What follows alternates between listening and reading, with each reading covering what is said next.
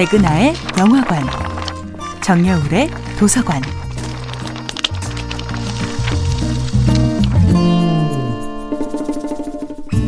안녕하세요. 여러분과 아름답고 풍요로운 책 이야기를 나누고 있는 작가 정여울입니다.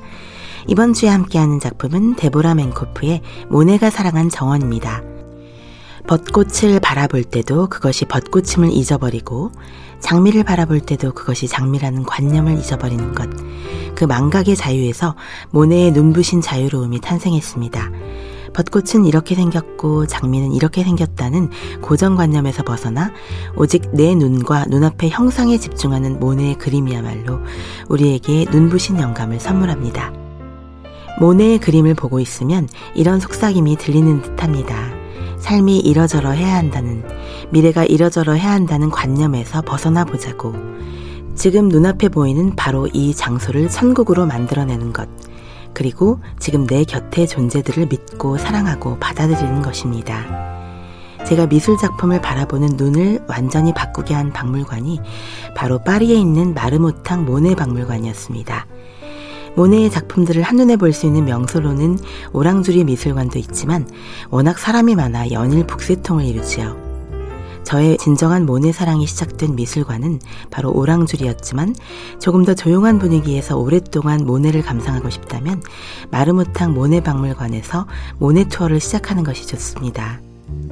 20대 시절에는 모네의 관조적이고 성찰적인 그림이 마치 난해한 선문답 같아서 그리 좋아하지 않았거든요. 자신이 그리고 있는 꽃이나 인물에 대한 사랑이 너무 극진해서 대상 속으로 꿰뚫고 들어갈 것만 같은 고우와 달리 모네는 그야말로 멀리 아주 멀리서 수련과 연못과 하늘을 바라봅니다. 그런데 신기하게도 나이가 들수록 모네의 그림이 좋아지는 것은 왜일까요? 삶도 나 자신도 타인도 현미경처럼 가까이 관찰하기를 좋아했던 20대와 달리 지금은 거리두기야말로 삶의 피로를 견디는 비결임을 알 것 같습니다.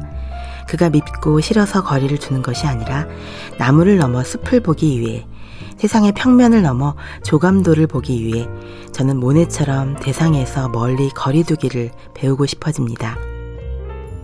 모네를 사랑하는 사람들에게 가장 중요한 장소가 바로 지베르니입니다. 모네가 수련 연작을 죽을 때까지 그린 곳이 바로 이곳이지요. 고우가 해바라기나 붓꽃, 농부나 우체부의 인물화를 통해 무한성을 추구한다면 모네는 연못 위에 떠있는 수련을 통해 무한성에 다다릅니다. 정여울의 도서관이었습니다.